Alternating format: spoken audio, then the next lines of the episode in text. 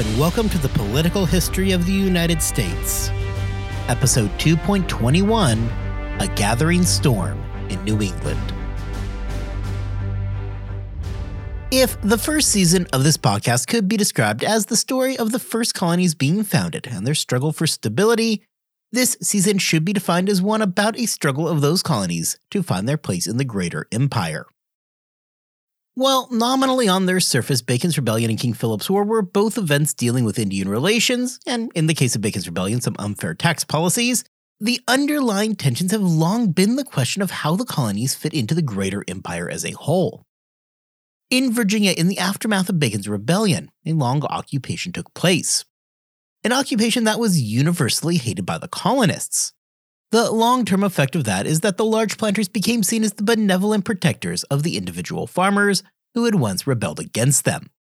William Berkeley was straddled with the blame for the conflict, as former enemies united out of the common bond of hating the new occupying English army. In New England, however, things are going to play out different. On the one hand, it was a war that was nothing more than a bungled mess, but ultimately it was a successful one. For those in power within the colony, the blame was shifted from being ineffective leadership to a loss of spirituality. The war was not caused by poor colonial policies towards the Native Americans. The large number of deaths and the destruction throughout New England was not caused by the baffling decisions by the colonial military leaders. Everything was the result of a population falling into the trap of sin and moving away from the orthodoxy that Massachusetts and the surrounding colonies were built upon. While internally, the New England colonists felt that the entire episode had been retribution from an angry god. Back in England, the king was seeing nothing short of a catastrophe going on in New England. His subjects had just fought a major war without any kind of intervention from England or its troops. When Edmund Andros had tried to bring aid to this situation, he was chased away by the New England colonists, who were just as ready to attack him. While Andros was coming over with pretty transparent ulterior motives, it does not completely diminish the fact that the New England troops were ready to attack a royal governor and royal forces if need be. It isn't as though this rejection of help from the crown was a first mark against New England either. The crown had long been concerned of an independent streak in New England, one that, despite their best efforts, they had struggled to put down. However, now, following the conclusion of King Philip's War, the Crown had to grapple with the fact that the colonies were operating with an uncomfortable streak of independence and had just militarized and fought a totally independent war from the Crown. That during this event, the colonies formed internal alliances with each other and fought for the common benefit of the entire region was something that was very, very concerning back for the king in London. This kind of independence out of New England had been a concern for the crown for years. However, with the end of King Philip's War, concern turned into an outright fear. England was suddenly in a position where they needed to assert power over their New England colonies and ensure that royal prerogative was the name of the game. Now, just in case you are looking at this and you decide that the issues in New England by themselves are complicated enough, for the English crown, it itself is about to go through a transformative period. Following the death of Charles II and the rise of his brother James, our old friend the Duke of York, to the throne, England would be rocked by religious scandals. These scandals are going to be so all encompassing that eventually it is going to bring in the reign of William and Mary over England. The 1680s in New England are going to mark a time where we see all the original colonial charters declared void and the much hated Dominion of New England formed as a method whereby the crown could better administer and assert control over the wayward colonies. As New England struggles internally, England itself would suffer through what will become known as the Glorious Revolution. It is during this decade that the most pivotal questions of the colonial United States will really come into formation in Massachusetts. What is the place of these colonists in the English sphere? This is the question that had been simmering from the very beginning of our story in New England. It is the question that Virginia had also been forced to consider in the wake of Bacon's rebellion. However, in New England, where independence had always been a central feature, they were now forced to ask this question as the crown took ever increasing control over them. Before we can jump in and get the upcoming Dominion of New England off the ground, I want to spend our episode today moving through the conditions that made the Dominion possible. Problems from an overtly independent New England, specifically Massachusetts, was nothing new to the Crown. In fact, between 1660 and the outbreak of the war, the colony had twice been sent royal commissioners to see what was going on up in the Bay Colony. During the first such instance, after the shocking persecution of the Quakers in Massachusetts, this is the event that saw Mary Dyer hung, the king sent over a royal commission to see what was going on. In this case, the colonists went along with things up until a few minutes after the royal commissioners left.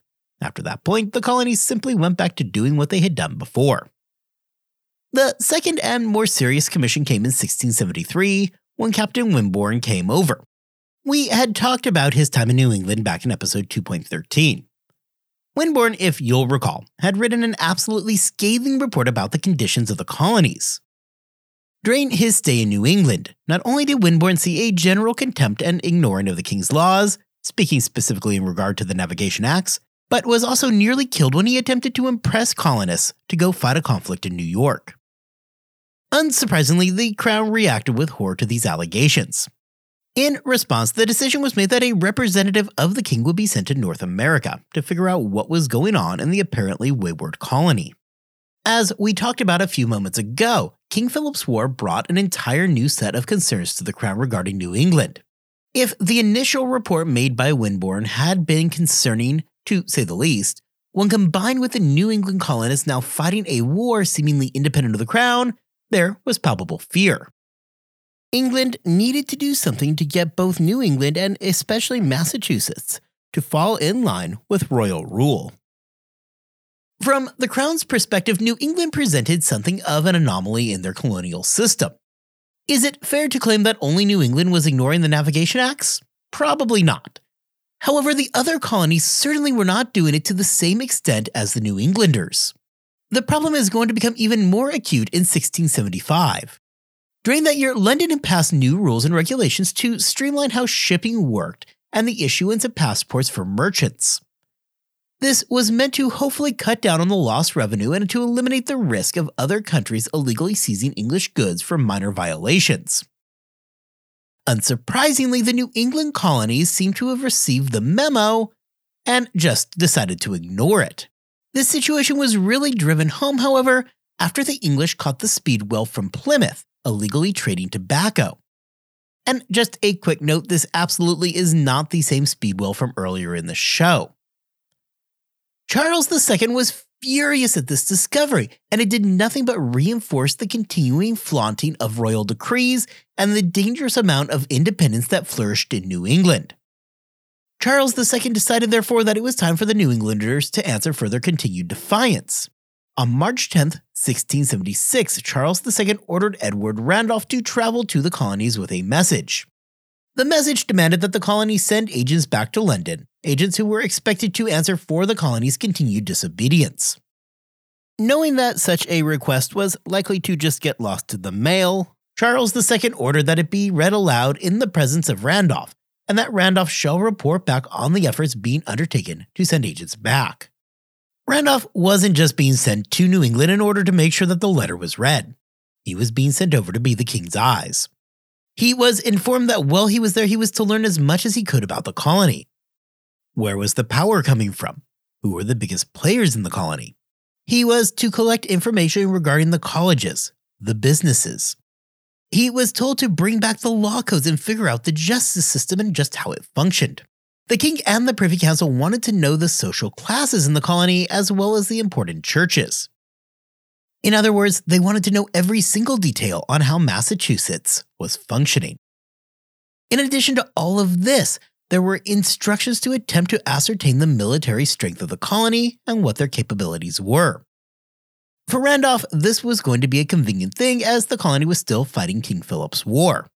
From these instructions, it is clear that England wanted to regain control over the colony and was desperate to learn about what the institutions were and what they were going to have to deal with.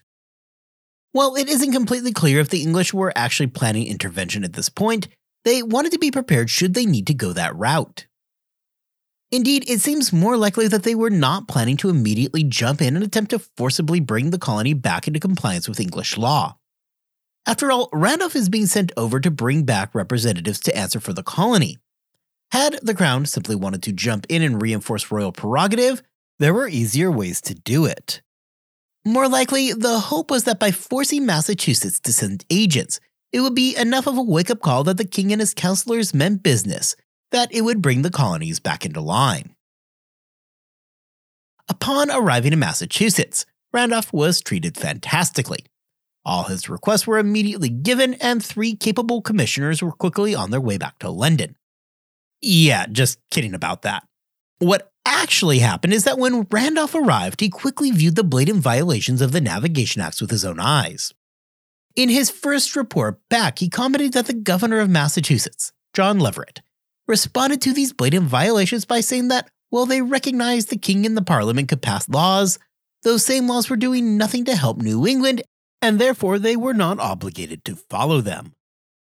The fact that the Massachusetts governor, at least according to Randolph, was so willing to just blow off royal authority is a pretty telling fact, and frankly, not all that inconsistent with what we have already seen. Massachusetts had little interest in toeing the company line, and other than when the commissioners were in town, they really did not seem to hide it. In the case of Randolph, by this point the colony had observed that little negative attention came to them despite the repeated admonishments from the crown to fall into line. As Randolph worked on learning about the colony, Massachusetts went to work looking around for who they should send back to London. They, predictably, put about as much effort into looking for commissioners as you would expect. As Randolph worked on his tasks, few things were easier than beginning to dissect the military matters. Though we are now on the back half of the conflict, King Philip's War was still ongoing in the colony. If there was any one thing that was going to bring the king comfort about Massachusetts, it was probably military matters. Sure, by June of 1676, the English were basically cruising to victory, the hardships of the previous year now largely behind them. However, recall from our episodes on the war that the colonists won the war largely in spite of their best efforts. The colonists were always going to win King Philip's War. It was really never something that was much in question. They had superior weapons and a large enough population that they were not badly outnumbered as in those early years.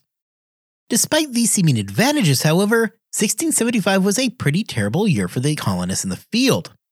They suffered loss after loss, and almost more importantly, they failed to seize on advantages when presented. Colonial military theory involved bringing the Indians out into a large scale traditional pitched battle. The Native Americans, however, instantly recognizing that doing this would be suicide, relied on those quick hit and run tactics while avoiding making meaningful contact with the English we see only a couple examples where the colonists were able to have traditional battles that they so desperately wanted. And even in those cases, we don't really see any kind of an overwhelming victory during the 1675 campaigns. The Great Swamp Fight ended up being the biggest win of note for the colonists all year, and even that wasn't exactly a great looking win for the colonists. For Randolph, what he saw must have indeed been a positive sign. First, the armies were not as large as what was projected back in England. Combined with their completely ineffective campaigns against the Indians so far, suddenly New England seemed a bit less formidable. Digging a little bit deeper, Randolph was quick to discover that not everybody in New England was on the same page. Externally, we had discussed the fact that the New England colonies had little love for each other. Put more specifically, none of them had any particular love for Massachusetts. The Massachusetts Bay Colony had evolved into being the epicenter of the New England universe, much to the consternation of the other colonies. There was an ever present fear throughout New England of the dominance of the Massachusetts Bay Colony. The other member colonies of the New England Confederation, as well as Rhode Island, were deeply uncomfortable with the power that Massachusetts wielded over the region.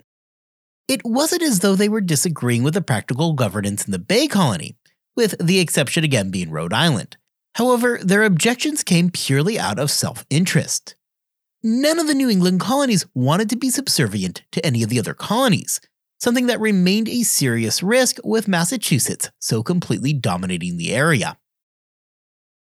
Internally within Massachusetts, however, there was far from being consensus amongst the people. Last season, when talking about the founding of Massachusetts, we had discussed how the colonial government took a top down approach. As a quick refresher, the government had a limited electorate, made up entirely of church members, who then elected a governor who held virtually absolute power. While that had loosened up a bit, Massachusetts was still very much a colony of insiders. The Bay Colony is one where power flowed through the church, and obtaining power without the church remained a very difficult feat. Church membership itself remained a very difficult thing to ascertain, considering that those who were admitted into the church are those same people who would hold the majority of the power in the colony. This means two things. First, it means that the power in the colony is relatively protected from outside influence. Those who are already in power are getting the right to choose those who are going to be coming into that power circle, hence creating a self serving loop. However, it also means that there is going to be a growing power base that exists outside the established pathways.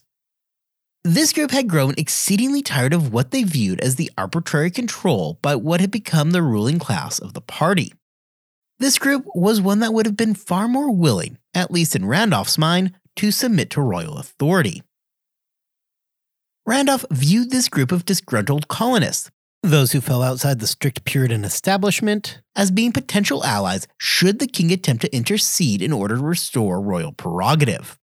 For John Leverett, he obviously took notice of the kinds of questions that Randolph was asking. Leverett openly accused Randolph of attempting to start a mutiny and creating discord in the Massachusetts government. Though in between the accusations, Leverett did ask Randolph to do him a solid and issue a favorable report. Which, yeah, probably was not going to happen. Upon returning to England, Randolph was called to appear back before the Privy Council.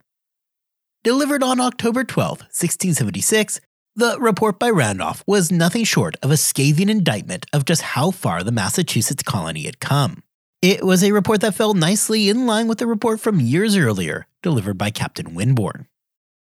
Randolph, in his report, described a colony that had become dangerously independent of England. Randolph wrote that the colony had begun coining their own money, marked with 1652 on it, an obvious nod to the protectorate of Oliver Cromwell. Randolph further argued that by putting 1652 on the money, the argument was that the Massachusetts colony had become a free and independent people on that date. For the members of the Privy Council, this both confirmed their expectations as well as their worst fears. Massachusetts had always been a dangerously independent colony.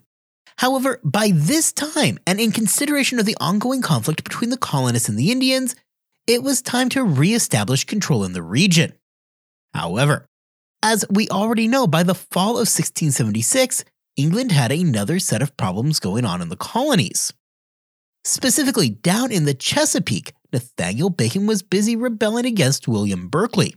While the crown was obviously concerned with the situation in New England, the fear there was more of a theoretical rebellion than the ongoing actual rebellion in Virginia. Though the crown was not terribly concerned about Virginia actually trying to become independent, despite the internal murmurings inside of the colony, they were dealing with a royal governor who had been overthrown by angry colonists. What this means practically is that the crown needed to divert their attention from the problem in New England down to the suddenly rebellious Chesapeake. However, despite the need of the crown to shift their gaze on Virginia and away from Massachusetts, the decision of the Privy Council is that such a move would be merely temporary, and that in fact it presented an opportunity for the English to reassert control in New England as well. If you'll recall, during the fall of 1676, the English sent troops under the command of John Berry to get control over the growing revolt in Virginia. The Privy Council decided that this was the logical choice, since John Berry and his men were already going to be in the neighborhood, relatively speaking, of course, that after they wrapped up affairs in Bacon's rebellion, they should head north to Massachusetts to make sure that the New Englanders understood who was really in control. Well, the plan was for Berry to sail to the colony with troops in tow it's important to recognize that Berry was not planning to go in and really overthrow anything. The king, as well as the members of the Privy Council, fully understood that the governance of the colonies was going to have to be something left up to the locals. As had long been the case and would be going forward, London depended on the local populations for self governance. Shipping an entire bureaucratic structure across the ocean to rule in the colonies was something that simply was never going to happen, nor would it have ever really been practical. Pragmatically speaking, the North American colonies are a long way from the home islands, and there is an ocean in between them. Communication is limited, and as we have seen, enforcing English laws in the colonies is a difficult task in the best situations. Setting a full governing structure, as we just mentioned, is going to be something that is not economically viable, therefore, leadership was always going to be in the hands of the locals.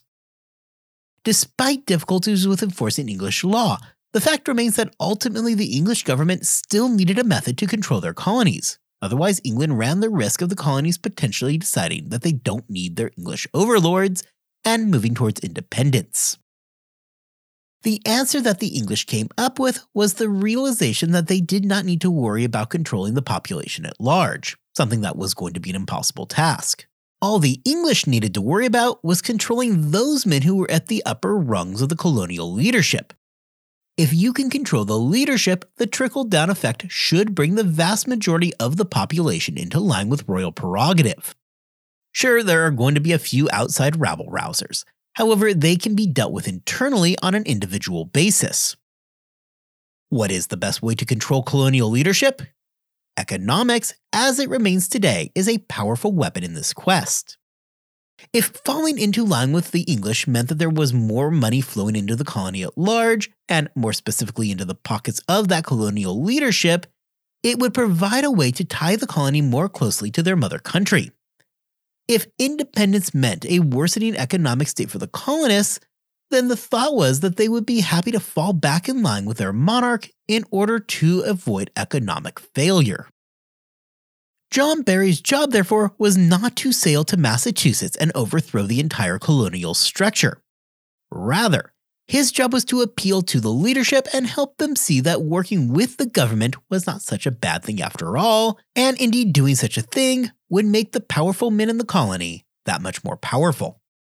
Of course, Berry would be there with his soldiers, however, they were more of just a reminder of the stakes of the game than they were meant to be an actual threat of imminent force. The specific plan that was put in place would have created a commission with the New England colonies.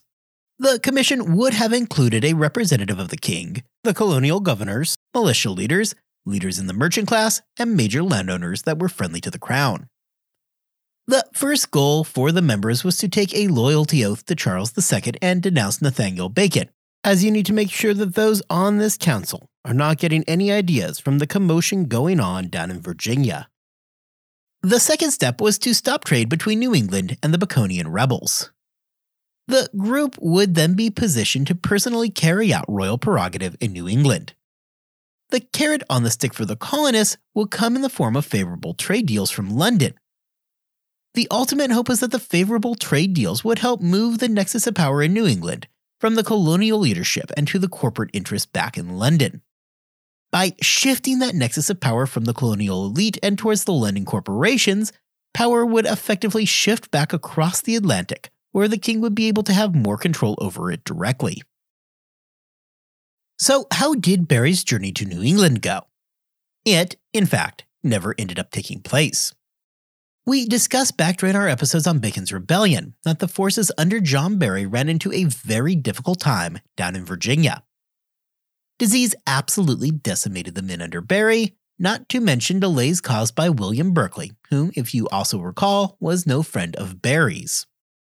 By the time that Berry and his men were ready to limp home, they lacked sufficient strength to head to New England and carry out the plan. Instead of heading to New England, Berry and his men were forced to head back to England proper. New England had received a temporary reprieve from the threat of royal control. However, as we are going to see in episodes to come, this is going to be far from a lasting situation in New England. The Crown hadn't forgotten about their wayward New England colonies, and eight years in the future, they are going to finally intercede in the New England colonies. Back in New England, the region is going to spend the better part of the next decade sorting through the devastation that was King Philip's War. The colony had lost a tremendous amount of money in the conflict. The New England economy was in tatters as towns were burned to the ground during that war. Territorial expansion of the region was largely stymied by large Indian populations to the east and the New York holdings to the south. Finally, remember that the war itself is going to continue until 1678. So even as southern parts of New England begin picking up the pieces, the northern portion of the region, especially up in modern day Maine, are going to continue to see fighting for years to come. Likewise, it is always important to remember that the events in North America are not taking place in some kind of a vacuum. Back in England, there was much more on the plate of the crown than simply a small group of colonists that were pushing their luck. As dramatic as it may seem from listening to this podcast, it isn't as though New England is actively rebelling against the crown. Sure, they have become far more independent than anybody back in England is comfortable with, but it isn't as though this has gone beyond the stage of lost profits for the English. During the 1670s, Bacon's rebellion was a far more outright threat to English authority. Bacon's rebellion, at a minimum, represented an actual rebellion against the royal government of that colony. The issue in New England, therefore, were easy to move to the back burner because they were indeed less of a risk than what was going on down in Virginia. Likewise, again, even though the king probably was not thrilled about an independent army in New England rejecting help from Edmund Andros or asking London for help, all reports were that the New England militias were pretty inept in action. Should an actual rebellion break out, it should have been something easy enough to put down. This is all on top of the fact that colonial matters were still only a small fraction of other events going on in England at the same time. Among these events was a new set of religious scandals that would again begin rocking England throughout the 1680s. These scandals are going to set in motion the events which will eventually lead to the Glorious Revolution. Next time, we are going to look at the conditions in England as they deteriorate in the early 1680s. While England is staring down the very real possibility of another civil war, moves will be made within the colonies that will lead to the foundation of the Dominion of New England. Until then, I hope you are staying healthy and staying safe. And I will see you back here in two weeks' time as we head back across the Atlantic to check in on events in London.